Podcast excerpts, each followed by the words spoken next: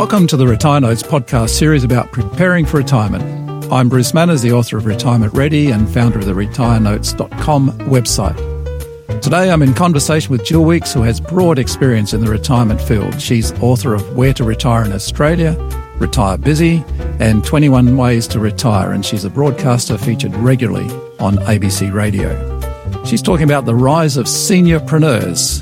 Thanks for being with us, Jill. Thanks very much, Bruce. You better tell us what a seniorpreneur is. well, they're also known as latepreneurs, mature agepreneurs, and silverpreneurs. What we're talking about is older people being entrepreneurs, is that it? Yeah. Well, generally people over the age of 50 who are involved in starting a business. For whatever reason, they have to have a label. yes, okay. Everyone has to have a label. Yeah. Yeah.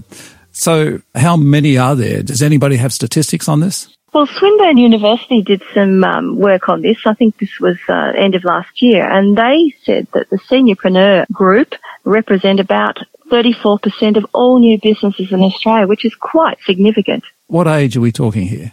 The average age of a seniorpreneur is 57 years. So that means a lot of retired people are doing this.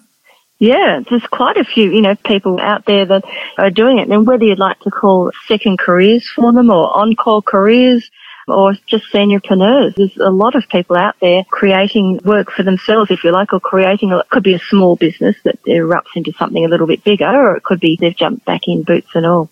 So we're talking about maybe the vans by the side of the road that are selling coffee and food, these kind of things. I think when you talk about a seniorpreneur, well, it could be very well someone that's selling coffee and doing those things, but often the emphasis is on people who have created or they've been innovative in terms of doing something particular. I've spoken to a chap in Canada just recently and he's developed a security system for, you know, if you're at the beach or if you're playing sport, you can put your keys and your phone and everything in this portable safe, basically. Okay. And he's gone and developed that. So I think that when they talk about seniorpreneurs, it's more something could be an invention. Sure. It's something that they've sort of crafted themselves that may not have been around before. So why do people do this? I mean, you think of people coming up to retirement. Retirement is just relaxing. This is not relaxing. Yeah, well, I think the whole word retirement, when you look it up in the dictionary, Yes. means to go to sleep, go away, to all these things. These people are not. This is the new movement, I suppose, that people are actually going in and doing some amazing things. And I think one thing is the choice. People have a choice and they probably think that they've got more control over their lives mm-hmm. in terms of they don't want to be sort of stereotyped into, oh, are you doing the usual things that people think retired people are doing? But also some people, I think, are motivated by having a work-life balance Sure. So that they can work when they want to and do some other things as well. And more and more people are saying, well, look, it's quality of life. We can choose, you know, our lifestyle. And then again, there's some other people who say, well, look, a few extra dollars here and there would be a very good thing. So they need to supplement their lifestyle with some um, funds. Sure. You know, a lot of people just don't like retirement. Do not like it at all, and they're not going to be shoehorned into other people's expectations. I think. Yes. And there's also other people who have had this urge for a long time just to start or own their own business. So there's some of the reasons that people go into being a seniorpreneur. Okay. I'm assuming it's related to the fact that we're living longer and healthier. Well, longer and healthier, and I think that, you know, people like to be connected with other people in different ways. And, you know, I know there's a lot of research done on men and retirement and how often their social circle has been primarily from their work From base. the workplace, yes. and that can be very difficult in, in terms of adjustment to retirement. So if you're, a lot of your socialization has been through work, retirement can present numerous challenges. So at least you've got something to keep your mind active and also you're actually creating something that you really want to do. I suspect you have to be careful of when you start a new business. What things do they have to think about? I think that people should make sure they're not buying themselves a job just to keep busy or just to think that they're going to keep funds coming in. I think they have to, you know, if it's going sort of really, really well and they're doing really, really well, even before that stage, seek professional support. Go and talk to your accountant, financial advisor, lawyer, whoever it might be. Sure. Don't waste money. You know, a lot of these businesses, I think, have started off with very little money at all, and technology helps people a lot these days as well. hmm But I think that if you've got a product that's coming to the market, I think you don't underestimate the cost and the time involved in bringing something to the market or starting a business. You know, it's not Yes. like you've, say, gone from um, being an employee in a business and then next week, oh, I'm going to start my own business and then it's just going to take off. Well, good luck if it does. And, Yes. you know, that's fantastic. But also the personal energy that's required to get things done. So you have to make sure you're in reasonable health. You've got some goals and objectives to get along as well. But I think um, not buying yourself a job or not spending retirement savings is very important. Yes, that would be important. Are we talking about full time work or is it part time? How does most of this happen? It really depends. One couple I came across had a very unique business. He had a background in management and I think she might have had some clerical experience. And when he retired, he just said, this is just rubbish. Yes. he really didn't like it at all. So he uh, was talking to some mates. One of them said, look, I am flat out in my business. I think it might have been manufacturing. I'm not sure. Sure. I just need someone to come in and just keep an eye on things. Would you do that? And he said, yeah, sure. And he said, look, I'll give you some money and mm. just come in for a couple of hours a week. Well, the word went round that, get his name now, I think it was Jim, went on and um, word got round. He does a really good job. He also knows how to check the books. He can yes. do the banking. He can watch the employees, all these sorts of things. Yes. And he involved his wife and they called themselves locum management business okay. or, or babysitting businesses.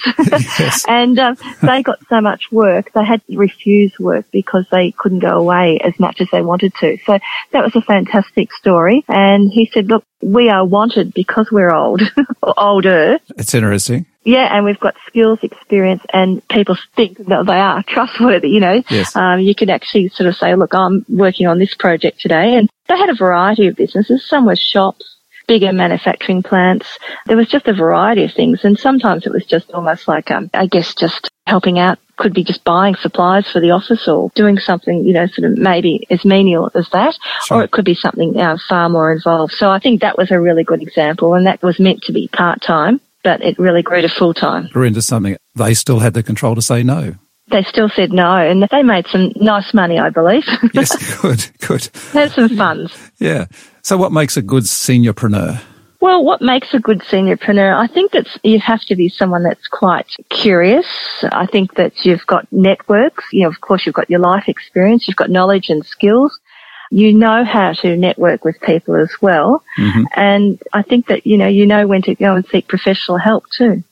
Okay. Yeah, that's important. What would help encourage seniors to become entrepreneurs? In the Swinburne study I mentioned before, a lot of the um, research from that came out to say they would like more tools to identify themselves. Would I make yes. it as a seniorpreneur? And they would like to see more stereotypes broken down in terms of people saying, oh, look, you know, your age, oh, shouldn't you be retired? Oh, gosh, everyone at that age does this. Why are you doing that? That's crazy. Mm-hmm. You know, those things. So they want stereotypes out of the way that anyone at any age has the ability to start a business. Yes. Actually, one of the things I think anybody discovers when they look at retirement is that there is no one thing that retirees do. It's so varied. It is varied, and I think the stereotypes are gradually going, and there's sort of a bit of an ageist movement happening at the moment. You know, we've got racism, we've got sexism, yes. and I think and more and more as baby boomers come along, they'll be saying, hey, don't talk about my age or, you know, just look at my abilities. Sure. So, what are the positives for those who are successful at this? Oh, I think um, overall it's a sense of achievement. You know, you've created something, you've achieved your goals, you can actually see what you've achieved. Mm. I think socialisation is a big issue too, you know, in terms of a positive impact. Um, you're meeting new people, you're socialising with different age groups as well. You're probably learning a lot more than perhaps you um, have had to in the past because if you've had one particular career for a long time, you know, you sort of yes. get used to whatever you have to learn. But if you're going outside what you know, you're certainly going to be um, learning a whole lot of new things. And some people like to create a legacy by including family members in their new career or in their entrepreneurship as well. So that's a good thing for a lot of people. So it's actually creating a family business for some. Yeah, it's creating a family business and, um, you know, sort of starting up an enterprise that hopefully will go on for a long time. That's what some people really want to do. Sure. So, can you give us some examples? You've told a couple of stories, but give us some examples of little entrepreneurial business and maybe some not so little. Well, one of my favourite stories and favourite people is Biddy Naylor. And Biddy Naylor was a social worker for a long time. Sure. And she just wanted a change of direction. And so she sort of took some time out and she made a list really of things that she, you know, has, her skills and things she likes to do. And so she sort of married the two together and came up with the idea of meeting Australian women in France and Italy and going on walking tours. And it started off, you know, very gradually, of course. Yes. And she named her tour group, which is still going, called Valentine Tours, after the movie Shirley Valentine, when a lady's had enough and she goes overseas. So Biddy's done that, and uh, she's done it extremely well. And she has small groups, meets people overseas, and they just go walking. And she's done a fantastic job, you know, because she likes people, she likes helping people. So that's a social work background, I guess. And also she loves travel. So putting the two of them together, you know, it was a no-brainer. But, you know, of course it didn't come on overnight as well. Sure. Other people uh, I've met, um, it was uh, Robin. She started making soap in her garage, just selling at markets and everything else. She's now got a small factory in the outer suburb of Melbourne now, which is pretty good. And I've um, actually come across her husband selling for her at markets now. So Yes. that's sort of involving the family too, I guess. Sure. Um, oh, there's people who've got businesses going dog walking as well.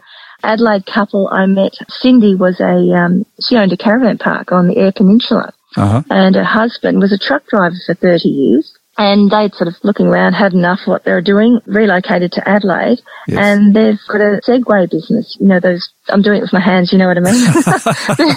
you know, Those two, two-wheeled um, contraptions you so- stand on. yeah, yes, so- I know. yeah. So they, um, so they go around Adelaide, you know, around the uh, River Torrens and sort of on the edges of the city, taking tourists, and they just love it. It's um, a really good thing. They do corporate, they do you know, Sure. tourists, they do locals, all those things. Another guy in Adelaide was made redundant as a graphic designer, and Uh-huh. he said he was um has always had a passion for making things and he was at a craft fair one day and he thought this is it this is me so he now has a business in designing and making jewelry it's very modern jewelry he said it hasn't been exactly an easy run but I think now he's making um some runs on the board because found his niche I suppose and that's another thing you know finding your niche but also finding your passion I think that's really important as well Yes. um, another man we met once, he actually said, oh, I've got a passion or a, Yeah. a seniorpreneurship.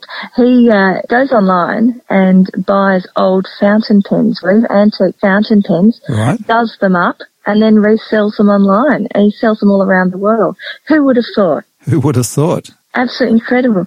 And yeah, and then you've got a guy that had IT experience. He's in England, but I'm in contact with him and he's created a fantastic genealogical website as a resource, you know, for people who are tracing their family trees. So it's really, really varied as to what people do. But my goodness, you know, we even met a couple who used to um, go up the um, east coast of Australia taking school photos. You know, there was sort of a format where you just um, went into a school, lined the children up, took the photos, sent it back, and they had a great time because they could also involve their caravan. You know, they loved their caravan so much, so they were going on trips and also, um, you know, getting paid to do Getting it. paid as well. Yeah. Yeah. That's a whole list. Of, I mean, what I'm hearing is that here are people with a passion. They've got the courage to step out and the plan to make something happen. That's incredibly important, I think. And, uh, you know, you don't want to leave this world thinking, oh, what if? You What know, if? what if I'd, I'd had a, had a crack at that or what if I, you know, I'd done that? And see, the other thing I think, having interviewed quite a lot of these people, is that they've often started as a hobby while they're working and Yes. some of them have actually, you've still got the money coming in from your job. Sure. Uh, they've often had the funds to research whether it would take off as a business, which is really important rather than just thinking, oh, everyone loves my product or everyone loves my service Sure. actually going out and finding if there's a need for it as well. Not everyone wants to become a seniorpreneur. Some people are quite happy, you know, with their hobbies, etc. But for the ones who really want to go for it, there are just so many wonderful examples. Jill, thank you. This has been fascinating. Seniorpreneur. I love the topic. thank you. What I'm seeing and hearing is that there's a whole lot of creativity happening here. Oh yes, and age is irrelevant when we come to creativity, I think. Yes. Good point that we'll end on. Thank you, Jill.